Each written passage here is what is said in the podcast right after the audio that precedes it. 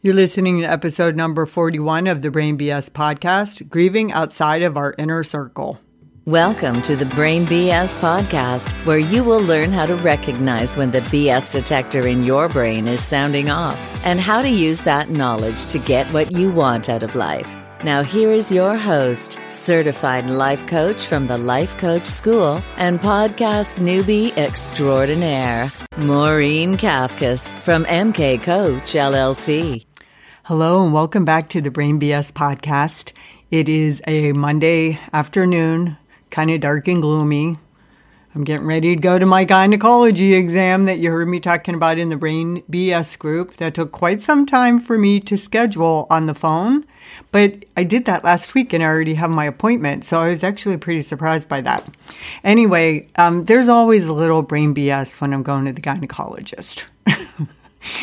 Isn't there for all of us? Like you're just like, ugh, I just don't feel like it. But I always do it because I want to remain healthy and I don't want to do anything to jeopardize me being here to experience a wonderful future because I was either too lazy or too misguided to make the right decisions for myself. So, yeah, so I'm doing that. And then the other, I do have a little bit of other brain BS going on today because um, I yesterday I signed on with a new coach. Uh, to learn more about human design, which I told you I was going to be doing. I finally got my consult with her. Gladly paid her before we even get got off the phone, and don't start with her until November, but we, well, I mean, we're starting in a different way, but our big call, the first one, is on November 11th. So I found myself, because I'm doing something new and different, and it's going to impact how I market for my business and how I actually like what what I provide for my business, I started to get kind of into a little bit of a panic and worried about what this was going to mean. And again, it's always whenever I go to do anything that's new and different, I always want to know how I'm going to do it. I want that clarity so badly, and I can't have it. That's just the way it, it just doesn't work that way. You can't do something new that you've never done before and create an internal shift within you if you haven't done it before, this will, it, it, but that's just like, that seems to be like a, well, I'm sure if it's happening in my brain, it happens to a lot of you guys too. But it's this idea of wanting, I've always wanted that. I've always wanted to understand the clarity of something so I can just do what I'm supposed to do, do the right thing. But now, after all these years and deconditioning and reprogramming my subconscious and, and what I think about everything, I know there is no wrong or right way. There's just the way I decide and then I commit to it. So it's all this revamping. It's kind of like a brain renovation is what's been going on here for the last couple years. And um, liking the way it's turning out, but it's not finished. And it's going to be one of those renovations that is never finished. It's always going to be ongoing, but that's sort of like what it's like when you have a house anyway, right? As soon as you get it the way you like it, and you get it all fixed up, then something starts to look a little old and tired, or you don't kind of, you don't really like that style anymore, so you want something different. And um, that's sort of like what happens in our brain. And since our thoughts create our actions and give us our results, that's basically what we're supposed to be doing throughout life is brain renovations and updates and not staying the same person that you were with the same brain from when you were like 20 years old. So, any hoodle, I love renovations, both house and brains, and I'm sure that I'm not going to stop doing either anytime soon. So, okay, enough of the brain BS of the day let's get to the episode today, which is number 41. I can't believe I'm on my 41th, 41th. I can't even believe I just said that. 41st podcast episode, and it's called Grieving Outside of Our Inner Circle. This week, we're going to explore how to manage our minds when someone we care about, but is not absolutely central to our lives, dies unexpectedly. We hear a lot about how to cope with the devastation we feel when we lose somebody very close to us, but not so much when it is somebody outside of our inner circle who we may have not even seen on a regular basis or even anytime recently. Unexpected losses that do not devastate us impact us in a different way. They essentially magnify our mortality and our fears of dying, which can be quite uncomfortable for us. I will discuss the process I use to accept these losses, minimize my suffering, and work through the emotions so I can grieve in a healthy way. Okay, so let's first start with what I mean by people who are not in our inner circle. I'm referring to people who you maybe once had a close relationship with, or maybe currently have one with, but you do not see much of them. It could be a childhood friend who you lost touch with, or even a celebrity or musician whose work you loved. I'm not talking about close friends or family members here in this in this discussion because those losses are so painful that we usually go into a downward spiral and a tailspin. These are the kind of losses that impact us profoundly, but they're not as intense. So I kind of deal with them in a different way. In fact, I, I recently experienced the exact loss that I'm about to talk about. And that's what inspired this podcast, as well as some of my clients losing someone unexpectedly that they really cared about, but that wasn't like, you know, a spouse or a child or a sibling. So a few weeks ago, I was notified that an old boyfriend of mine had died unexpectedly. I actually think I might have talked spoken about it in here. Talking about it. What is wrong with my language today? okay, so I just could not wrap my head around it. It felt surreal and unbelievable. I did not see this man for years and dated him when I was in my late 20s and early 30s. So I'm in my 50s now, and that gives you a little bit of context. This guy had not been a part of my life for a very long time, yet I was really shook up when he died. Somehow the world just felt strange and kind of weird without him in it. I was actually really surprised by how much it impacted me. When I examined how I was feeling a little closer, I realized that I was experiencing sadness, fear, and yes, even love. Let's look at the thoughts now that triggered those emotions. The first thought that popped into my mind was that I felt terribly sad for his life partner and his siblings that were left behind. His family grew up on the same side of town as mine, and there's a certain type of bond that comes with that common upbringing. Sad definitely seemed like the appropriate emotion given the situation, so I didn't make it a problem that I was feeling that way because I know that there's going to be times in my life that I'm sad. I just tried to pay close attention to it and purposely process the feelings so that I could release them. The next emotion that I became aware of was fear. My old boyfriend was just a few years older than me, so it scared me to be reminded of how fleeting our time is here and how little control we have over that. The third emotion that I want to talk about, the love, it came after working through the other two emotions. I found this one to be the most interesting because I was able to acknowledge a deep love for him again, but in a totally different way than I did a long time ago. Instead of a romantic love, I experienced a love for a fellow human whose time had ended much earlier than anticipated. It made me appreciate all of the good stuff about him instead of the negative stuff that drew us apart because of emotional boundaries. His dying gave me permission to love him again in a way that I could not do so when he was alive. And it allowed me to work through some unfinished emotional business that I had with him in my subconscious. All right. Now we have explored some of the thoughts I experienced. I want to share with you some of the thoughts I purposely chose not to listen to or buy into for my own well being. And trust me, my ego was throwing them out there and offering them up. The first thought I chose to discard was that something had gone terribly wrong, and this was not supposed to happen to anyone at such a young age. Since I started to do this work, though, I no longer give credence to the shoulds because I know they are just a mental construct created by humans to torture ourselves and add layers to our suffering. The truth is, even though it's so sad, the truth does the universe does not make mistakes and it has a plan for all of us that we have little to no control over. I mean, we can help influence it by the choices we make and how we take care of ourselves, but ultimately, when our number's up, it is up. This gives us all the more reason to stay present in every moment of our lives because we have no idea of how long we will have the privilege of being alive.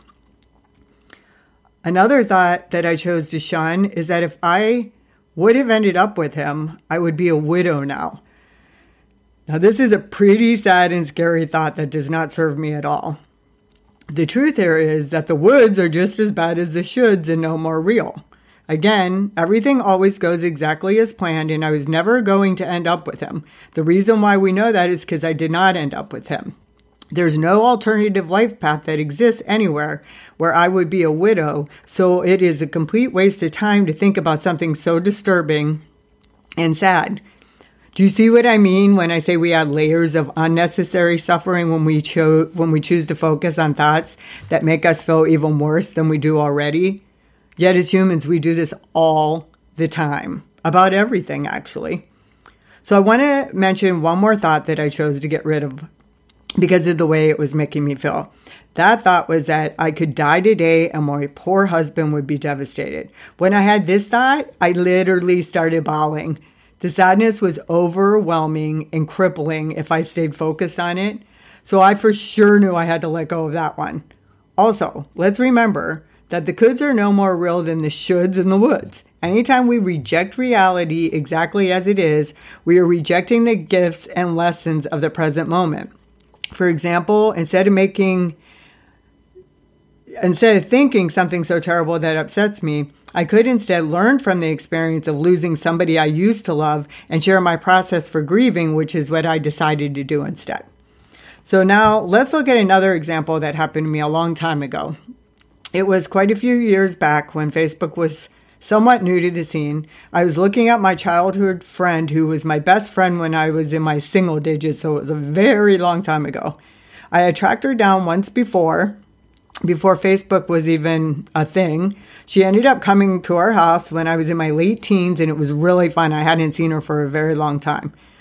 So we lost touch with one another after that, and I didn't give her much thought. Then one day, she popped into my mind many years later. And I thought, oh, I'm going to do a Facebook search on her and see how she's doing. Because remember, like when Facebook first came out, it was so fun to find people that you hadn't seen for a long time. Well, I went to, I looked up her name and I found a, a vigil on her page because she had died from cancer and left two toddlers. And I was so stunned and heartbroken to find out that my best childhood friend had died and left this world without me even being aware of it. I remember it like it was yesterday. I was sitting in the Adirondack chair in front of our old house on Manor. I was in a really good mood, sat down. Harry was next to me, my dog that I had before. I talked about him in a podcast. And when I found that, I was so sad. Given that it was a long time ago, I didn't have the ability to manage my mind and was in a funk over this news for quite some time. I kept thinking the shoulds and the coulds, and that added extra layers of sadness, which made me feel even worse. This sort of thing brings up another point, actually, and that is texting and social media make us so much more aware now when somebody is sick or dying. It used to be that we would lose touch with people and never know anything about them. These days, we have access to pictures of them, their families, and updates on everything happening in their lives, including illness and death. I have a family thread with my siblings, and that's how I hear about everybody who has died that I grew up with in Ohio for the most part. Death is more in the forefront of our minds than our brains normally want to keep it because we are so informed now with advances in technology and communication. I'm going to switch gears now to an example that is less personal but can still have a significant impact on our emotional state, and that is when somebody famous dies. It could be a beloved former president, a musician, maybe an actor, or your favorite author. I'm pretty sure that anybody who is old enough can recall where they were when any, Kennedy got shot. I remember exactly where I was when I heard Elvis died and the Challenger blew up. Even though we have no personal interactions with these individuals or possibly a group of people who die, we can feel a great sense of loss and sadness because of how connected we feel to them. Similar to losing a distant friend, we might imagine it could be us or our family going through the tragedy, and this adds to the suffering and that triggers our fear of death. As a result, we resist the feelings and thoughts that come up and that can usually make them feel even stronger. I just want to offer you that sometimes it benefits us to visit that worst case scenario. Then set the thoughts aside and process the feelings associated with them so we can release the emotions and feel better. If we learn how to process and release the emotions correctly and make a point of doing it frequently, the feeling will start to dissipate and we can reprogram our subconscious in a way that works for us. There are many other thoughts and feelings that come up with the celebrity death, but I'm just sharing the ones that are pertinent to this discussion. So I just want to take a minute here to explain how this works when I talk about the worst case scenario, because that's what I did. I was in the car driving down Forest Way, a beautiful street along the lagoon, close to my home. And that's when I had the thought, oh my God, what if it was me that died and I left Bob here and he didn't have anybody and I just started bawling? So normally in that situation, I would just stop thinking about it and I would just like think about something else and not do that. But then I worked through it and I didn't I didn't leave there. I went to it. I was like, what if I did die? And when I was able to do that, I could first feel the emotions in my heart. Oh my gosh, it makes me a little teary eyed to even think about it right now. Um, so I felt the feelings and I really let myself go there and I didn't try to stop them and I just breathed into them.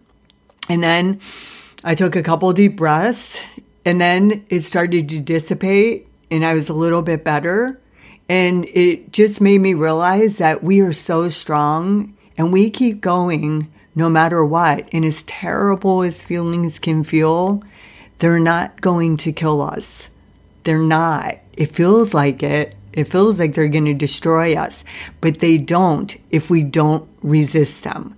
If we can just get comfortable being uncomfortable during those times in our lives where it's just not comfortable, that's going to minimize our suffering and make everything better for us.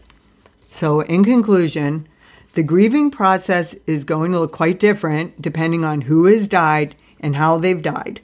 It will also depend on how involved they were in our daily lives and the level of connection we had with them. In this post, I am sharing the process I utilize when people I care about who are not in my inner circle die suddenly and unexpectedly. I recommend managing our minds effectively accepting the reality of the situation, and processing and releasing the emotions as they come up. I believe this can help us to confront our fears around dying and promote grieving in a healthy manner. I hope you learned something valuable here today. See you next episode. If you like what you heard here today, I would like to ask you to subscribe to the Brain BS podcast. Give me a review of five and share it with everybody you know. You can also go to my website, www.thebrainbs.com, and check out what I'm all about and how I can possibly help you.